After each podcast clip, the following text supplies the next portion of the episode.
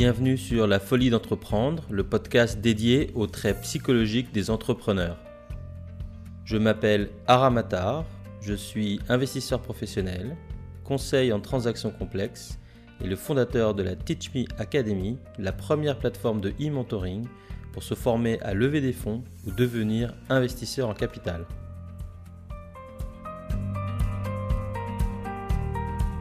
La vie d'entrepreneur, elle est faite de, haut et de bas et euh, c'est un peu comme un roller coaster.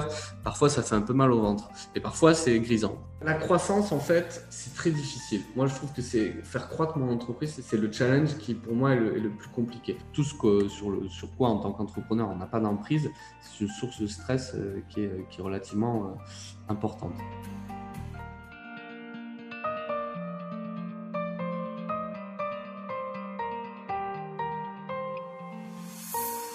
Aujourd'hui, on est avec euh, Martin Charpentier. Euh, Martin, tu es le fondateur de Source, une agence de design dont tu vas nous décrire en, quelques mots. Euh, je te remercie de, prendre le temps aujourd'hui de répondre. Commençons directement. Est-ce que tu peux me faire un, petit elevator pitch, tu vois, en 30 secondes de ce que fait Source? Alors Source, en fait, c'est une société de design qui travaille exclusivement à produire des interfaces et des outils numériques euh, au profit de grands groupes et de startups.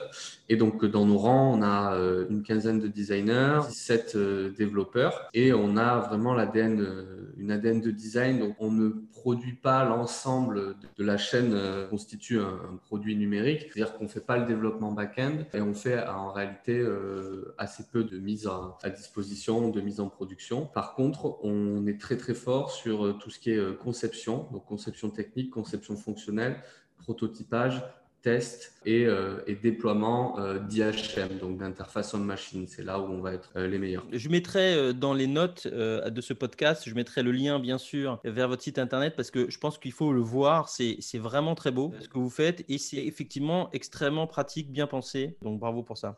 Ah, surtout qu'on va, on va sortir un nouveau site bientôt. Je fais juste une parenthèse là-dessus parce que c'est intéressant. Le, le, mot design, il vient du français dessin ou de l'italien disegno. Et en fait, ça veut dire d'abord dessin E-I-N en français.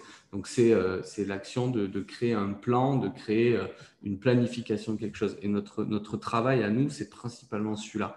Et donc en fait, les, ce que tu dis qui est euh, esthétique, joli et, bien présenté, ce sont nos, user interface. Évidemment, on met l'esthétique très haut dans le besoin de, pour nos clients, mais c'est pas ça qui, qui fait la valeur de notre travail si on revient un peu en arrière, donc aujourd'hui vous êtes une vingtaine, donc c'est un beau, euh, c'est un beau succès. Euh, quand est-ce que tu as fondé euh, Source? Est-ce que tu étais tout seul? Enfin, raconte-nous un peu le, ton parcours de création. Alors c'est assez marrant.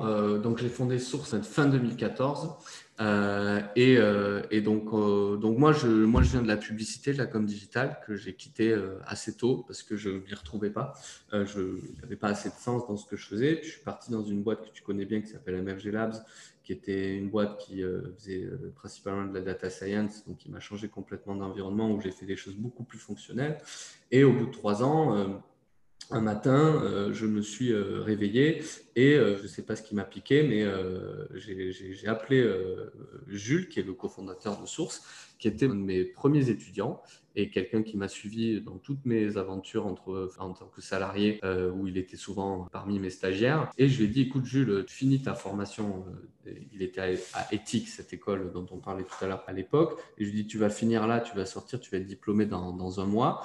Euh, ne, ne prends pas de CDI, on monte une boîte. Et il m'a dit, ben, go. Et c'est comme ça qu'on a, qu'on a créé Source, mais vraiment sur un pas vraiment sur un coup de tête, parce que c'est une envie que j'avais depuis très longtemps. J'attendais d'avoir le réseau, d'avoir un peu d'expérience, mais euh, je me suis levé un matin et je me suis dit, c'est ces moments, c'est le grand saut. Et, euh, et, à la base, on a créé Source avec Jules en se disant, bon, ben, on se met à deux, on connaît nos forces, on connaît nos faiblesses, on va bosser comme deux super freelances et on gagnera notre vie et ce sera très bien et, on, sera, tranquille et libre. Et en fait, très rapidement, on s'est fait happer par les quelques clients qu'on a gagnés assez tôt, donc BNP, euh, euh, Moet euh, donc des gros comptes qui nous ont dit euh, non mais les gars, euh, on a besoin de vous euh, de manière sérieuse, on vous onboard sur nos projets, donc montrez-nous que, derrière Source, il y a plus que l'ambition d'uniquement de, freelance. Quoi. Et, c'est là qu'on s'est mis à recruter. Et depuis, ça a été un petit peu une fuite en avant parce que clients nous, nous, sponsorisent, nous mettent sur un projet, puis ensuite ils nous en demandent plus, puis ils nous disent mais il faudrait que vous recrutiez, etc. Donc ça s'est un peu fait comme ça, source. Et d'ailleurs, petite parenthèse, même aujourd'hui, on est toujours sur ce schéma-là, c'est-à-dire qu'on n'a pas de commerciaux, fait aucun euh, travail de, de, de, cold calling ou d'inbound marketing ou de ce que tu veux. On est tout simplement drivé par euh, la cooptation euh, régulière euh, de nos anciens clients vers de nouveaux clients, etc. etc. C'est comme ça qu'on a est monté petit à petit à 20. Donc ça fait plus de maintenant ça fait ça fait 5 ans quand la boîte est créée.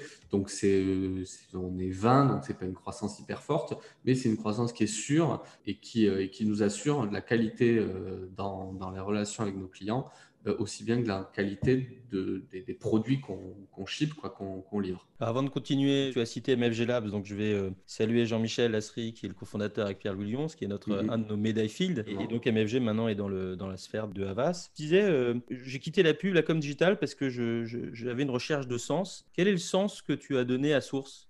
En fait, juste pour la petite histoire, quand j'étais donc dans, dans, la com, digital, je faisais des websites type euh, expérientiel, donc euh, des sites awards, des sites où il y avait beaucoup de médias. Euh, voilà. Et, en fait, souvent, on se retrouvait dans des situations où moi, j'étais directeur artistique junior. J'avais l'impression d'imposer à mon client une certaine vision des choses, une manière de travailler qui était propre à l'agence et qui était propre à mon métier. Un peu comme si je savais toujours mieux ce qu'il fallait produire pour lui. Et en fait, ce, cette manière de faire me posait un, problème que je n'arrivais pas à identifier. Et c'est bien après que j'ai compris, après trois ans à travailler chez MFG, euh, d'où venait ce problème. Et ce problème, il venait du fait qu'un designer, ce n'est pas un artiste, c'est quelqu'un qui fournit, euh, si tu veux, une, une création mais au profit d'un autre. Et en fait, je me suis rendu compte que mon, ma posture en tant que designer à l'époque euh, dans la com n'était pas la bonne. Et, chez Source, c'est quelque chose qui est très important pour nous, c'est-à-dire se positionner là où on doit être, à notre place vis-à-vis du client, pour lui permettre de sortir le produit dont il a besoin pour satisfaire ses objectifs, mais aussi lui permettre d'évoluer dans sa capacité à concevoir lui-même de meilleures solutions, avoir de meilleures idées, c'est-à-dire s'approprier un petit peu notre quelque part notre vocation et le faire grandir. Et c'est ça qui me plaît euh, beaucoup, c'est euh, d'amener nos clients avec nous et de les voir évoluer au sein des hiérarchies. J'ai des, des, clients qui nous suivent depuis euh, pas mal d'années, presque depuis le début, que je vois monter dans la hiérarchie euh, des, des, entreprises dans lesquelles ils sont. Et évidemment, ce n'est pas euh, uniquement grâce à nous, même je ne suis même pas sûr que ce soit grâce à nous, mais, mais j'aime penser ça et j'aime porter mes clients autant qu'ils me portent. Et c'est comme ça que je, je, je, je, vois Source. Et ça, c'est cette manière de faire et c'est extrêmement vertueux. J'ai des KPI qui me le montrent. Quoi. Donc maintenant, je commence à être de plus en plus sûr de, mon modèle et de ma, du positionnement, de la posture dont on adopte sur le marché vis-à-vis de nos clients. Donc voilà, je ça répond à ta question. Si, si, tout à fait, parce que je te pose la question parce que cette recherche de sens, c'est un des traits euh, psychologiques qu'on retrouve chez les entrepreneurs et qui, qui peut-être, hein, c'est le thème de mon travail à moi doctoral, mais qui peut-être explique pourquoi est-ce que les entrepreneurs supportent tout le reste, c'est-à-dire euh, tous les mots psychologiques et physiologiques mmh. qui vont avec. Et, donc il y en a un, c'est l'autonomie, et l'autre, effectivement, un, des autres, c'est la recherche de sens. Donc euh, c'est intéressant de voir que toi, c'est venu d'une sans doute d'une frustration de, de, comprendre un métier qui finalement n'est pas celui que tu voulais faire, et finalement, tu as, as réinventé un peu ce métier en donnant un sens, en aidant tes clients, en se mettant à côté d'eux et pas, pas au-dessus d'eux finalement. Exactement. Et pour ça, j'ai quand même dû changer un petit peu de, secteur parce que dans la publicité, c'était pas, je, ne voyais pas d'évolution. Donc, je, me suis décalé, si tu veux, du marketing et de la communication vers tout ce qui est euh, interface beaucoup plus fonctionnelle, beaucoup plus utile et utilisable. C'est ce que j'aime dire. Et or, quand on fait de la communication, c'est beaucoup moins tangible. Et voilà, ça me, me plaisait moins. C'était, c'était pas ma place en fait. Ah oui, ça, je fais une parenthèse là-dessus. Je rebondis sur ce que tu as dit sur euh, les, entrepreneurs, ceux qui doivent supporter, etc. Euh, c'est parfois difficile. Et en effet, la vie d'entrepreneur, elle est faite de, de haut et de bas. Et euh, c'est un peu comme un roller coaster. Parfois, ça fait un peu mal au ventre. Et parfois, c'est grisant. Mais les gens me posent souvent la question, mais comment ça va? Tu t'en sors? Comment tu arrives à supporter ça? Et en fait, moi, je leur dis tout simplement parce que, que, c'est difficile parfois, mais que je le vis bien parce que j'ai trouvé ma place. en tant qu'entrepreneur, en, tant que, leader au sein de ma société, tu veux, je, sens que enfin je me trouve à l'aise là où je suis et que ma place, elle est là. Et même vis-à-vis de mes clients, le positionnement de source et, même vis-à-vis du, marché et de mes concurrents, je trouve qu'on est bien positionné et on, a, on commence à avoir notre place. Et quand tu as ta place, que tu es assis à ta place, moi, je pense que tu es enfin à l'aise. Et donc, euh, je commence à l'être de plus en plus. Tu as parlé d'être un leader euh, et tout à l'heure, tu parlais d'une croissance forte. Donc, la croissance forte, c'est grisant, il y a des défis, il faut recruter des collaborateurs. Qu'est-ce que ça amène aussi comme inquiétude, comme stress, comme euh, choses comme ça? Si tu veux, la, croissance, en fait, c'est très difficile. Moi, je trouve que c'est faire croître mon entreprise, c'est le challenge qui, pour moi, est le, plus compliqué. Pourquoi? Parce que euh, mes collaborateurs, en fait, ils, sont formés chez nous pendant euh, de longs mois avant d'être réellement opérationnels. Donc, en fait, le coût du recrutement chez moi, il est, il est excessif. Il est vraiment excessif et peut-être que je dois travailler euh, là-dessus justement. Et, donc du coup, comme je suis une entreprise de service, la croissance passe par le recrutement. Et donc c'est difficile de, gagner de nouveaux clients parce que j'ai un bottleneck qui est euh, le client il arrive, il me dit j'ai besoin de d'une équipe qui commence dans un mois. Et moi, en un mois, j'ai pas le temps de recruter des gens. Donc la croissance, elle est très difficile. Et la croissance, c'est toujours un peu un pari. C'est j'investis sur tel et tel profil, ça me coûte euh, de l'argent pendant trois mois, six mois, et j'espère que je trouverai un client dans le timing qui va bien. Parce que dans l'autre sens, ça ne marche pas.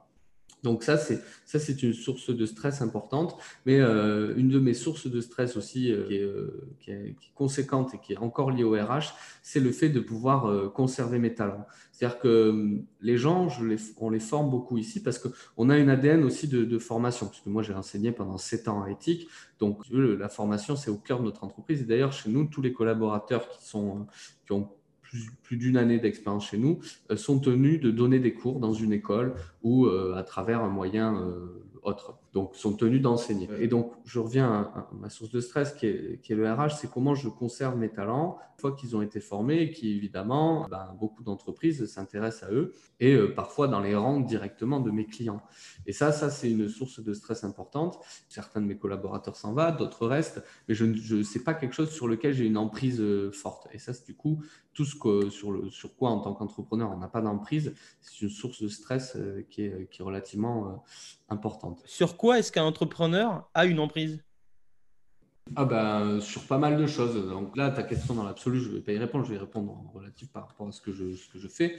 Euh, moi, sur quoi j'ai une emprise? J'ai une emprise sur le positionnement de la société et la manière dont on doit travailler avec nos clients. Donc c'est moi qui construis, si tu veux, un peu la manière, les grands concepts à travers lesquels on collabore avec nos clients en tant que prestataire et designer. Donc ça, là-dessus, j'ai une emprise. Ensuite, ces concepts-là, ils sont appliqués et, euh, améliorés et, euh, et, diffusés à travers mon organisation par la tête de ma boîte qui est, euh, que sont mes, mes associés. donc Sarah, Jules, Cédric et Olivier qui ont la responsabilité de, de s'assurer que la vision et le mindset et notre, notre manière de faire, notre savoir-faire est bien euh, transmis euh, dans, notre chaîne de production. Ça, c'est une emprise qui est pour, moi la, plus importante. Après, j'ai une emprise sur tout ce qui est financier. C'est-à-dire que moi, je, je, mets un point d'honneur à avoir une trésorerie euh, très haute. Je suis très stressé de ça. C'est-à-dire que je fais en sorte que ma société, elle est toujours euh, un an, euh, huit mois, un an d'avance de trésorerie. Donc, j'ai une, j'ai une emprise assez forte sur les chiffres que je, que je vérifie fréquemment. J'ai une gestion euh, à l'euro près de, de, de, de, mes finances. Donc, ça aussi, c'est, ça, c'est quelque chose qui n'est pas, pas tellement compliqué faire, je trouve, pas forcément le plus amusant, mais qui est assez simple. Donc, je ne sais pas si j'ai réellement une emprise sur les chiffres, mais en tout cas, je les regarde je les, je les maîtrise. Pareil, dans tout ce qui est montage euh, financier, donc euh, comment euh, on optimise les, les, flux financiers, puisque j'ai plusieurs sociétés c'est quelque chose sur lequel j'ai une emprise aussi. Et ensuite, ben, sur ma communication, qui est un peu chiche, j'en conviens, c'est-à-dire que je ne parle pas souvent et, pas régulièrement, mais quand, je, travaille un texte, quand je publie un article, euh, j'y passe beaucoup de temps euh, euh, et, ça, je pense que même si moi je ne le fais pas très très bien encore, tout entrepreneur doit avoir une forte emprise sur sa communication et sur l'axe à travers lequel il communique et il faut qu'il s'y tienne. Euh, donc moi, j'ai un axe très, euh, très précis, très pragmatique, où je, je, je fais de la, des communications autour du, du, design et de l'entrepreneuriat. Donc ça aussi, c'est une emprise supplémentaire. Après, euh, je ne sais pas si je je pourrais réfléchir, mais là, comme ça, c'est les, trois, trois trucs qui me viennent à l'esprit. Quand je t'écoute un peu en creux, j'ai l'impression d'entendre Jack Welch, donc le, le, célèbre dirigeant CEO pendant 20 ans de General Electric et qui a été mmh. nommé le manager du siècle en 99 part-time. Donc c'est une comparaison flatteuse. Et Jack, moi je suis rentré chez G au moment où Jack Welch s'en allait, donc euh, et on était encore plein de son, on était, il y avait un, lavage de cerveau autour de ses principes. Et ce qu'il disait Welch, c'est que euh, un dirigeant qui arrivait le matin euh, au boulot, alors d'abord le, dirigeant devait bosser sur deux trucs, la vision et la RH. C'est pour ça que je dis que ce que tu dis s'inscrit là-dedans. Et il disait un autre truc, c'est que un fondateur ou un entrepreneur ou un boss, quoi, quand il arrive au début de la journée, s'il est déjà occupé à 100%, c'est pas possible parce qu'il peut pas réfléchir justement à tout ce qui est un peu long terme. Et pour aller un peu plus loin, j'ai eu hier un ami qui m'a envoyé cette euh, phrase de Reed Hastings, le CEO de Netflix, qui disait que euh, seul un CEO qui n'est pas occupé fait vraiment son travail. Alors ça, c'est marrant que tu dises ça. Enfin, alors pour le coup, j'aimerais bien euh, rebondir là-dessus parce que ces, dernières années, et surtout très récemment, je me suis mis à, à travailler entre guillemets moins parce qu'en réalité, je travaille tout le temps. C'est-à-dire que ça, c'est un truc pour le coup sur lequel je pense que les entrepreneurs, en tout cas ceux qui sont constitués un peu comme moi, pour le coup, n'ont pas d'emprise. C'est-à-dire que, euh, en fait, je travaille jour et nuit tout le temps, dans la mesure où euh, mon esprit est accaparé très souvent par, euh, c'est pas des problèmes, c'est des problématiques qui touchent euh, ben, à différents pans de mon activité, comme ben, comment je vais satisfaire tel client, comment je vais améliorer ce process, comment je vais upsell, comment je, je vais recruter ce mec que, que, que j'ai très envie de recruter, comment je vais financer tel projet, etc. Et c'est des choses qui t'accaparent complètement, complètement l'esprit. Et en effet, de fait, ça te fatigue d'une certaine, manière. Et donc, du coup, tu dois t'aménager du temps pour, euh, pouvoir réfléchir, pouvoir euh, résoudre ces problèmes-là. Mais ça, c'est, si tu veux, au début, c'est un petit peu, comment dire, euh, culpabilisant parce que techniquement, tu fais rien à part te poser dans un. Souvent, moi, ce que je fais, c'est pour réfléchir, je prends un bouquin. Parce que mon esprit a tendance à beaucoup euh, euh, s'éparpiller, mais quand je lis, parfois, j'ai des sortes d'illumination et du coup, j'arrête de lire et je réfléchis à ce que je viens de, comprendre ou, euh, ou d'imaginer. Donc ça, ça m'aide beaucoup. Mais effectivement, quand tu fais ça, ben, tout le monde est derrière son clavier à produire des interfaces, faire des prototypes, faire des, des, virements, faire... Euh, tu vois, ma, directrice générale, elle travaille beaucoup, elle fait plein de choses, elle gère la prod, et donc c'est des choses très concrètes qu'on voit. Et moi, en fait, finalement, euh, parfois, je passais une semaine où techniquement, j'ai rien produit euh, de tangible. Et donc ça, c'est un peu difficile à, à gérer aussi. Avant, je faisais tout à l'instinct, et maintenant, j'essaie de de travailler un peu euh, sur ça et de me dire que ça fait partie de mon travail. Donc en effet, c'est un point, euh, ben, c'est quelque chose qu'il faut considérer, qu'il faut comprendre et, s'accorder du temps pour, pour faire ça. Oui, et puis tu le disais toi-même, il y a un écueil qui est la culpabilité euh, personnelle. Donc ça, c'est que les entrepreneurs euh, aguerris finalement qui apprennent à le faire. Euh, et la deuxième chose, c'est le regard des autres, surtout dans une situation où, ce que j'ai compris de source, hein, tu m'avais gentiment invité, j'étais venu visiter. Bon, c'est quand même assez flat, hiérarchie plate, quoi, comme on dit, que ce soit physiquement dans les bureaux ou psychologiquement entre vous. Tu n'es pas le boss inatteignable qui est dans sa tour. Bon, c'est pas comme ça du tout. Ben là, je me suis fait un bureau fermé euh, depuis euh, récemment. Euh, du coup, je n'y vais jamais. Donc ça sert à rien.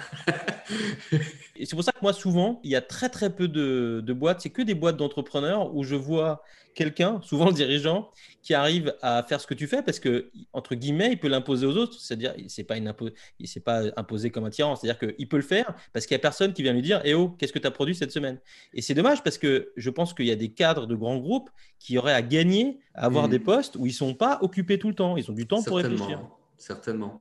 Mais moi, moi j'ai beaucoup de chance parce que mes, associés euh, sont pour certains des entrepreneurs, pour d'autres des intrapreneurs, je dirais, ils arrivent dans une certaine mesure à, se mettre un peu à ma place, à comprendre et euh, à voir l'impact de, de, ce que je fais et, de temps en temps, de manière tout à fait sporadique, mais, mais ça arrive quand même assez régulièrement. Ils me félicitent sur un aspect, sur quelque chose que j'ai fait de bien ou, ou, ou alors ils regardent en arrière et ils se disent on a quand même parcouru beaucoup de chemin et euh, ça c'est aussi grâce à Martin. Donc euh, j'ai quand même un feedback qui est, assez régulier, qui est assez bon et qui me permet d'avoir euh, voilà, des marqueurs de, ma performance ou euh, au-delà de est-ce que j'ai suis rentable cette année, etc. etc. Même parce que si veux, c'est même plus un marqueur parce qu'on est rentable depuis le début et on, est, on est hyper régulier dans la marge qu'on fournit. Et, d'ailleurs, de manière générale, je pense que les KPI financiers, à part sur une boîte qui fait 10, 20, 100 millions d'euros de chiffre d'affaires, c'est pas du tout un truc à regarder. Faut juste regarder que tout le monde est payé à sa juste valeur et qu'il reste du gras pour, euh, pour mettre dans la caisse, dans la trésorerie en cas de coup dur. C'est la seule chose qu'il faut regarder et c'est pas un KPI. Euh, les KPI, je regarde, c'est plutôt ça. C'est plutôt le feedback de mes clients, le feedback de mes associés et le feedback de mes salariés.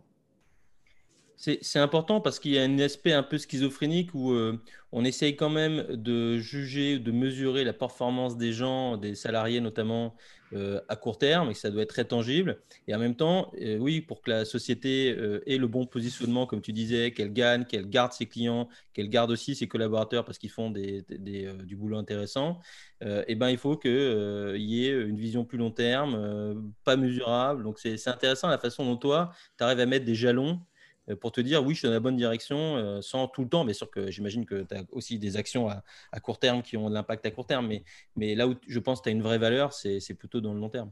Aujourd'hui, je n'ai pas vraiment euh, de, méthode pour évaluer vraiment la, performance ou la qualité de mes salariés, de mes associés, mais parce que c'est très difficile. Moi, ce que je souhaiterais pouvoir mesurer, c'est la satisfaction client.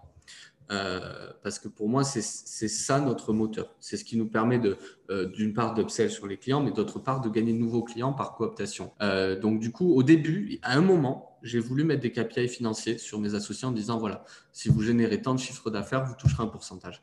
Et en fait, très très rapidement, je me suis rendu compte que c'était une énorme connerie. Euh, parce que ça, ça, ne favorisait pas les synergies déjà entre les différentes équipes. Euh, ça, ça créait en fait des sortes de baronnies au sein de la boîte. C'était une connerie monumentale. Et en plus, à court terme, c'est intéressant, mais à long terme, euh, je, ne voyais pas du tout le, je ne pressentais pas un impact positif. Donc aujourd'hui, ce que je leur dis, c'est peu importe que vous gagnez beaucoup d'argent sur ce client-là, ce qui m'importe, c'est à quel point il est satisfait et il est OK pour nous recommander aux gens de son entourage. Et pour moi, c'est à la même valeur. Un client qui, euh, sur lequel on fait 300 000 euros et qui nous recommande, c'est exactement la même chose qu'une petite startup qui débute, euh, sur laquelle on a fait 20 000 euros et qui nous recommande. Pour moi, c'est la même valeur. Je voudrais passer à, une autre casquette que tu as prise il y a, il y a euh, maintenant un ou deux ans c'est mmh. la casquette d'investisseur, parce que si, je me souviens bien, tu t'es rendu compte que ben, tu, tu parlais startups là, donc pour rebondir, mmh, tu as rencontré des startups finalement à qui tu filais un gros coup de main parce que tu les aidais à positionner leurs produits, à se développer, euh, Parfois, ça leur permettait justement de vendre.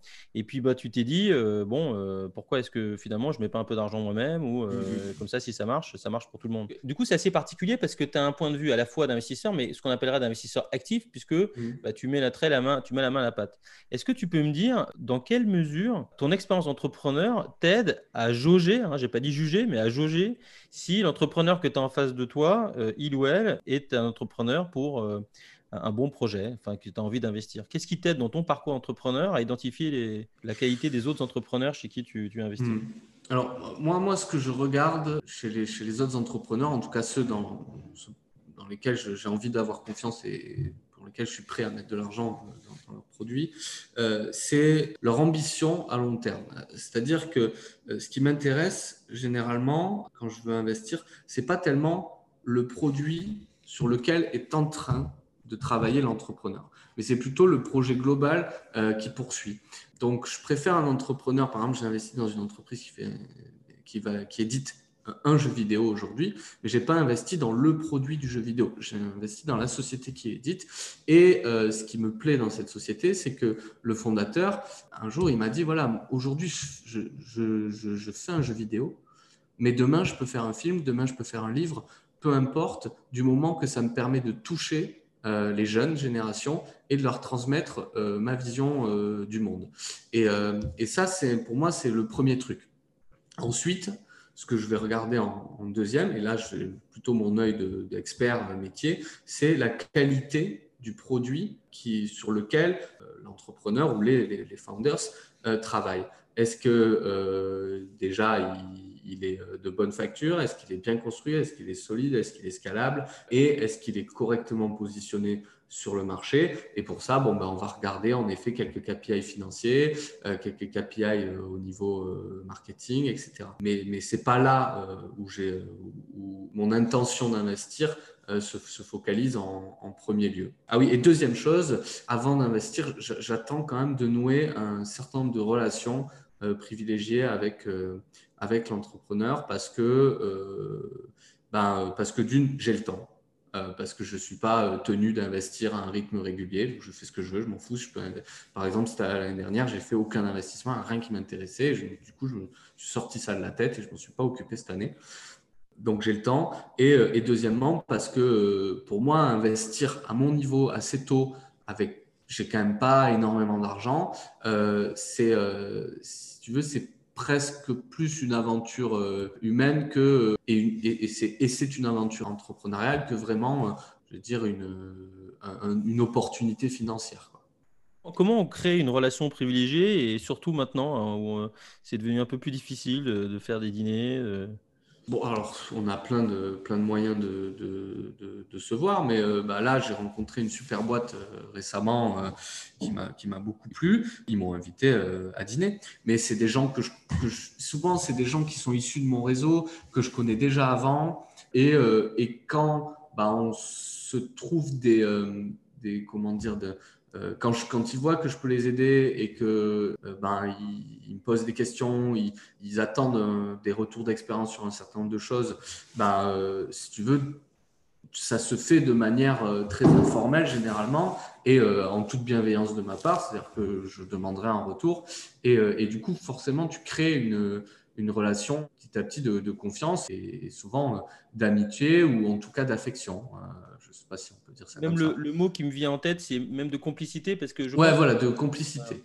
Exactement. Quand tu, tu parles d'un eux, leur projet, leurs produits, c'est ce qu'ils adorent. Et toi, je pense que tu ouvres pas mal de portes, tu, tu leur donnes les clés pour aller plus loin dans ce qu'ils ont fait. Alors, tu disais la vision, bien sûr, mais pour te connaître, euh, j'imagine aussi le, la façon dont, quand même, à quoi ça ressemble, que fait le mhm. produit, à qui il s'adresse. Bon, voilà, je, je, sais que tu apportes beaucoup de conseils. Et ça, c'est Ouais, mais alors, tu vois, euh, juste là-dessus, je, me permets de te couper parce qu'en fait, au début, je pensais que vraiment qu'aller rechercher euh, les founders, c'était plutôt, c'était vraiment ma compétence métier en tant que designer. Or, en réalité, je me rends compte que c'est pas du tout euh, ce qui demande en priorité ou ce sur quoi euh, les, les, les, débats euh, s'engagent. C'est plutôt sur le fait que je suis entrepreneur, que je suis parti de rien et qu'aujourd'hui, j'investis.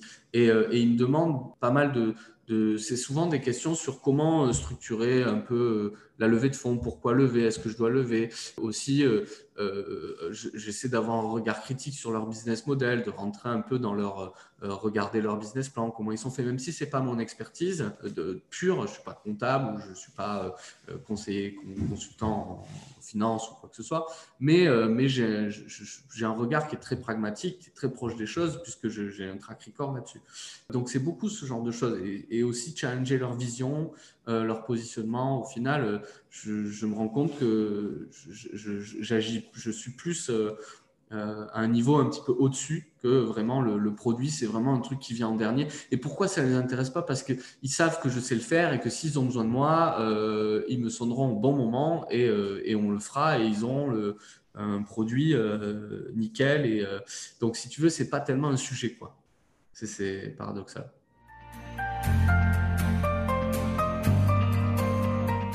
Alors, on va passer à nos trois petites pastilles. On a toujours euh, des petites pastilles euh, en fin de, en fin d'émission. La première pastille, c'est euh, le chiffre de la semaine. Alors, le chiffre de la semaine, c'est 1 sur 10.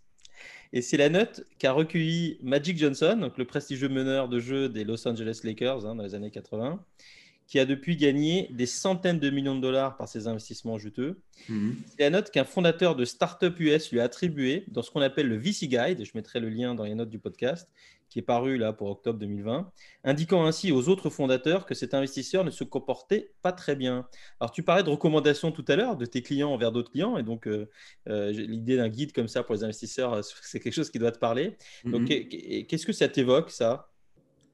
Bah, en fait, c'est vachement dépendant, je pense, du, contexte. Tu sais, j'ai fait beaucoup de, je, suis allé à beaucoup d'invitations de club deal euh, ces derniers temps, donc où les gens viennent pitcher, il y a 5 six pitchs, et puis ensuite il y a un cocktail. Et en fait, par exemple, ici, à cet endroit-là, je ne suis pas spécialement moi-même. C'est-à-dire que je dois me comporter d'une certaine manière, on attend quelque chose de moi, euh, je suis reçu avec un certain formalisme et, euh, euh, et tout ça ne me, me, met pas forcément dans des dispositions où je peux être vrai et où je peux dire ce que je pense. parce que j'ai l'impression de faire un métier, tu vois. Or, investisseur, pour moi, c'est pas mon métier. Quoi. Et donc, du coup, je vais de moins en moins dans ce genre de choses, dans ces pitchs, et je préfère euh, la relation directe et, euh, et contacter euh, un entrepreneur spontanément, lui dire j'aime bien ce que tu fais, ça s'arrête là, discutons-en. Et, et là, finalement, dans ce genre de relation, j'ai pas besoin, si tu veux, de, jouer un rôle ou de faire attention à ce que je dis. Je suis juste moi, je suis juste vrai. Je pense qu'être quelqu'un d'assez bienveillant, euh, je peux être un peu difficile euh, quand je travaille parce que je suis quelqu'un euh, d'assez direct. néanmoins, sur le fond, mon but, c'est pas d'accaparer de la richesse qui appartient à un autre. Tout simplement de mutualiser des forces, de faire, certes, à un moment donné, travailler mon argent. Ma motivation n'est pas là, quoi. Et donc, du coup, je pense que ça se ressent naturellement. Et, et puis voilà, euh, moi, euh, quelqu'un qui, euh, qui je vais voir, qui, fait, qui a un beau produit, qui est sympa, je lui dis, ben, de ce que tu me dis, je pense que ça vaut le coup de lever. S'il lève pas avec moi, je m'en fiche, quoi. C'est pas grave, quoi. Je suis pas là en train de lui dire, prends absolument mon argent, ou, ou alors baisse ta valo, ou, ou quoi que ce soit. Je, juste, je, je regarde, j'observe, je dis ce que je pense. Si je peux aider, j'aide. Et puis, si euh, il se trouve que ben, on me propose finalement d'investir, j'investirai. Je suis plutôt dans, cette, euh, dans ce mindset-là, donc je ne me pose pas trop la question. Alors, la deuxième pastille, c'est l'idée de la semaine. Et je pensais à toi parce que l'idée de la semaine est autour des, des millennials. Donc, euh, il y a beaucoup de définitions, mais on va retenir euh, né entre 84 et 96, on va dire. Mm-hmm. Euh, et j'imagine que dans ta vingtaine de collaborateurs, il y en a quelques-uns. Ouais. voilà. Et, en plus, tu parlais tout à l'heure, hein, c'était vraiment super fascinant autour de comment on les garde.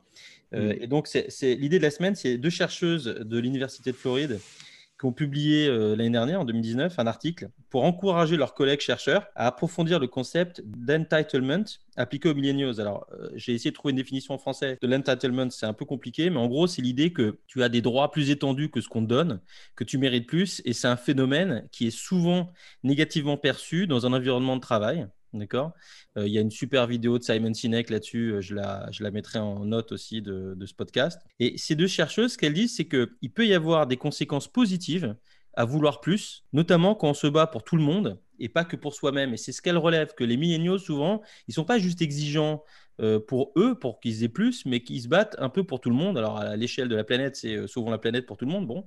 Mais à mmh l'échelle du boulot, c'est, euh, voilà, on veut des meilleures conditions de travail, on veut que ce qu'on fait soit plus impactant, etc. Donc, qu'est-ce que ça t'évoque, ça? Est-ce qu'il y a des, bah, des pistes positives, il y a des choses positives de ce type d'attitude? Pour moi, ça relève principalement du bon sens.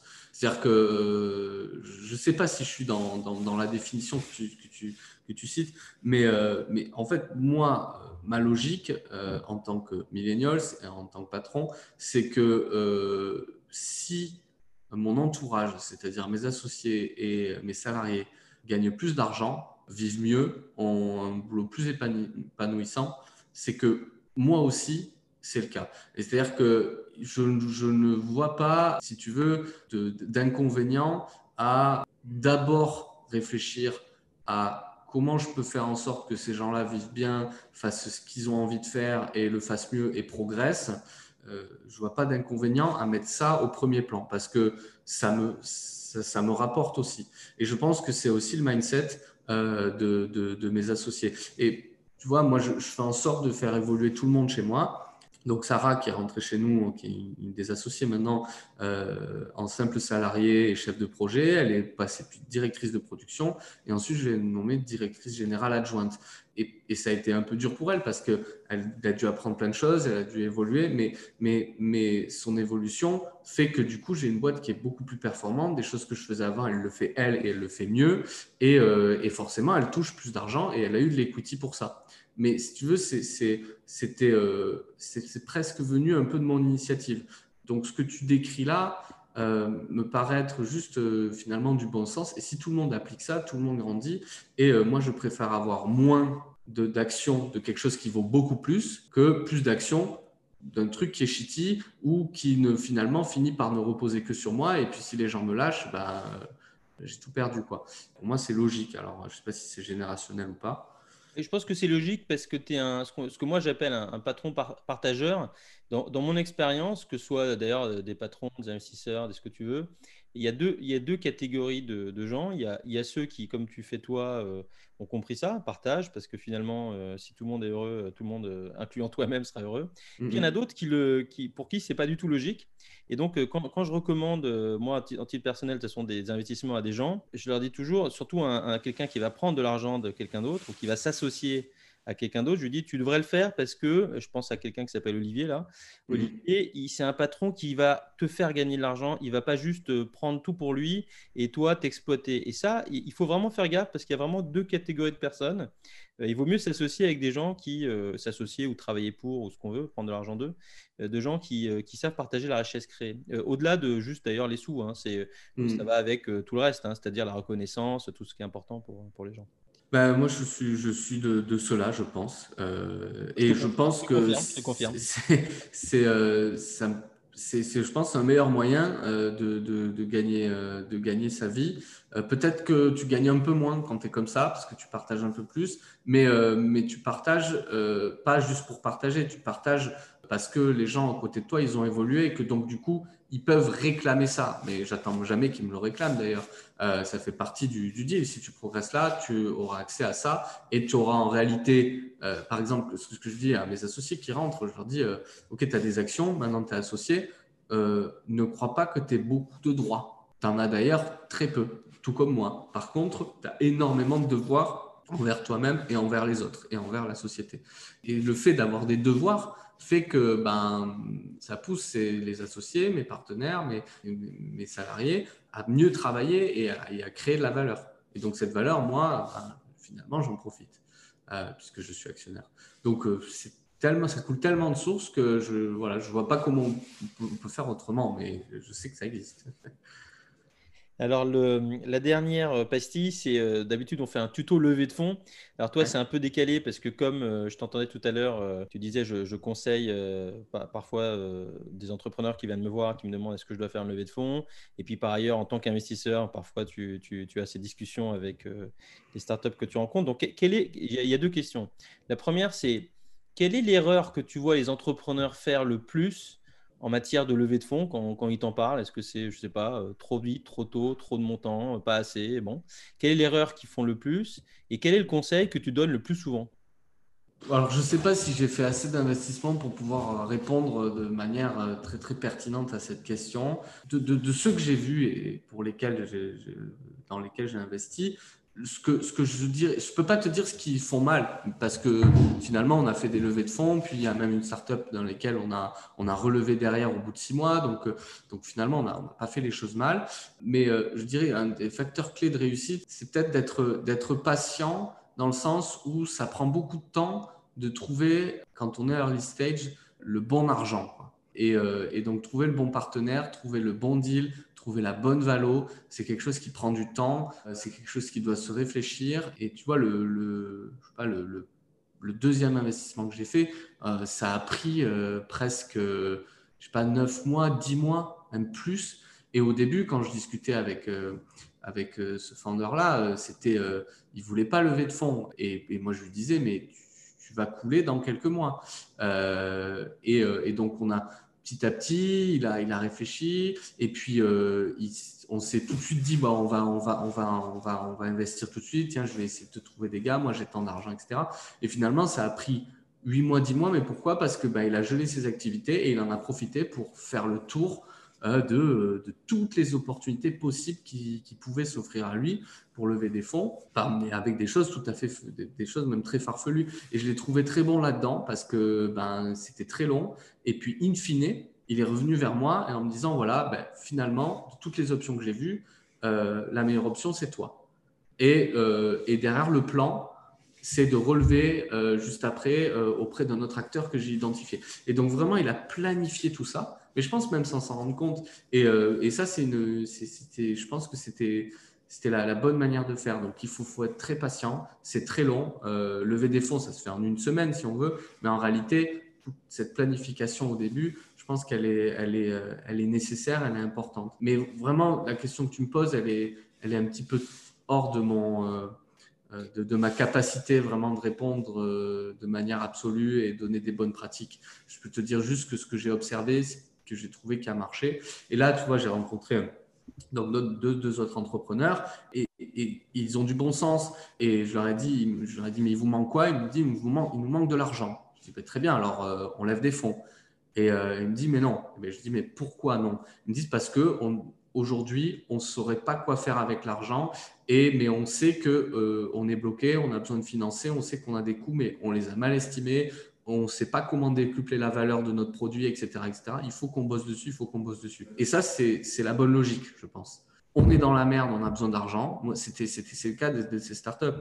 Et maintenant, qu'est-ce qu'on pourrait faire de cet argent? Pourquoi? Pour aller où? Comment? Et, et, auprès de qui on le lève quoi? Et c'est un processus qui est long.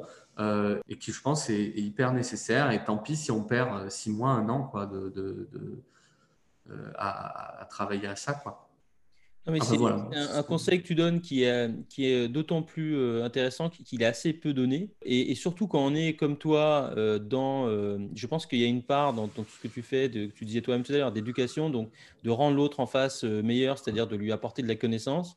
Et tu vois, moi, à titre personnel, enfin, quand je dis à titre personnel, c'est dans, mon job. Le problème que j'ai avec ça, quand je suis un des premiers investisseurs à, avoir les boîtes, alors pas pour moi, hein, mais pour mes mhm. clients ou pour, quand je suis dans un fonds, euh, c'est que bah, tu les éduques euh, et puis ils reviennent jamais ou alors peu, mmh. euh, alors qu'ils se servent de, tout ce que tu leur as dit. Moi, c'est arrivé plein de fois. Je passe des mois avec des entrepreneurs, mais aussi de boîtes qui font 100, 200 millions de chiffre d'affaires sans problème. Je leur, je leur dis finalement, j'ai une dimension de conseil même en tant qu'investisseur. Je leur dis, mais tu devrais faire comme ci, comme ça, structure comme ci, comme ça. Et puis finalement, tu perds le deal parce que toi, tu leur as donné cette, c'est un peu le feu, quoi. Promettais qu'ils leur donnent le feu. Tu leur as donné le feu, mais finalement, ils sont allés ils sont allés avec quelqu'un d'autre. Bon, moi, j'ai pas de bah. avec ça, mais, mais c'est vrai que là, c'est sympa de se dire qu'il y en a qui reviennent. Moi, ce, que, ce, qui fait que je contre peut-être un peu ça, mais euh, encore une fois, je ne peux pas le vérifier avec le peu de deal que j'ai fait, c'est que moi, je prends des risques dans la mesure où je suis un investisseur qui est assez peu fortuné et l'argent que j'ai, il, il, est issu de la performance de la société que j'ai créée, qui m'appartient. Et donc, en fait, cet argent, euh, il vaut beaucoup plus aux yeux, en tout cas j'ai l'impression, aux yeux des, founders, que celui de quelqu'un qui est plus âgé, qui, qui a fait 10, 20, 30 deals. Euh, si tu veux, il voit dans ma, dans ma démarche une prise de risque presque aussi forte que celle qu'ils prennent eux. Tu vois ce que je veux dire en, entreprenant? Et donc, du coup, je pense que ça, ça crée un lien qui est assez fort. Et, et c'est un peu ce que m'a dit à demi-mot un des founders. Quoi. Il m'a dit, euh, euh, je n'ai pas envie de te décevoir parce que je sais que ton argent, il ne vient pas de nulle part et, il a été cher payé. Quoi. Et donc, euh, je pense que c'est même pour eux une motivation supplémentaire, voire peut-être euh, voilà, de, se dire, bah, j'ai quelqu'un qui partage vraiment le risque avec moi et qui est là depuis le début et qui en plus m'impose rien et dans une démarche de conseil en amont. Donc, je pense que c'est ça peut-être ma force en tant qu'investisseur. Je ne sais pas, ça se vérifiera peut-être. Non, mais ça, ça, a du sens parce qu'effectivement, euh, c'est un risque que tu prends. Euh, au lieu de le réinvestir dans ta boîte, tu le mets dans la leur. Et si tu as des gens bien câblés qui comprennent euh, bah, les obligations morales auxquelles ils souscrivent quand ils lèvent des fonds auprès de n'importe quel investisseur, bah, je suis d'accord avec toi, ça doit être un facteur motivant supplémentaire. Hmm, exactement. Génial. Bah, écoute, Martin, je te, je te remercie pour, pour cet échange passionnant. Bah non, mais c'est moi qui te remercie de m'avoir invité. Toujours un plaisir de discuter avec toi. Hein. La folie d'entreprendre, c'est tout pour aujourd'hui. Vous trouverez les notes détaillées de cet épisode sur notre site, lafoliedentreprendre.fr, tout attaché bien sûr. Vous pouvez aussi partager vos questions, vos doutes et ce que vous avez aimé ou appris. Abonnez-vous à ce podcast sur votre plateforme de podcast préférée et à notre newsletter sur le site pour être informé dès qu'on met un nouvel épisode en ligne.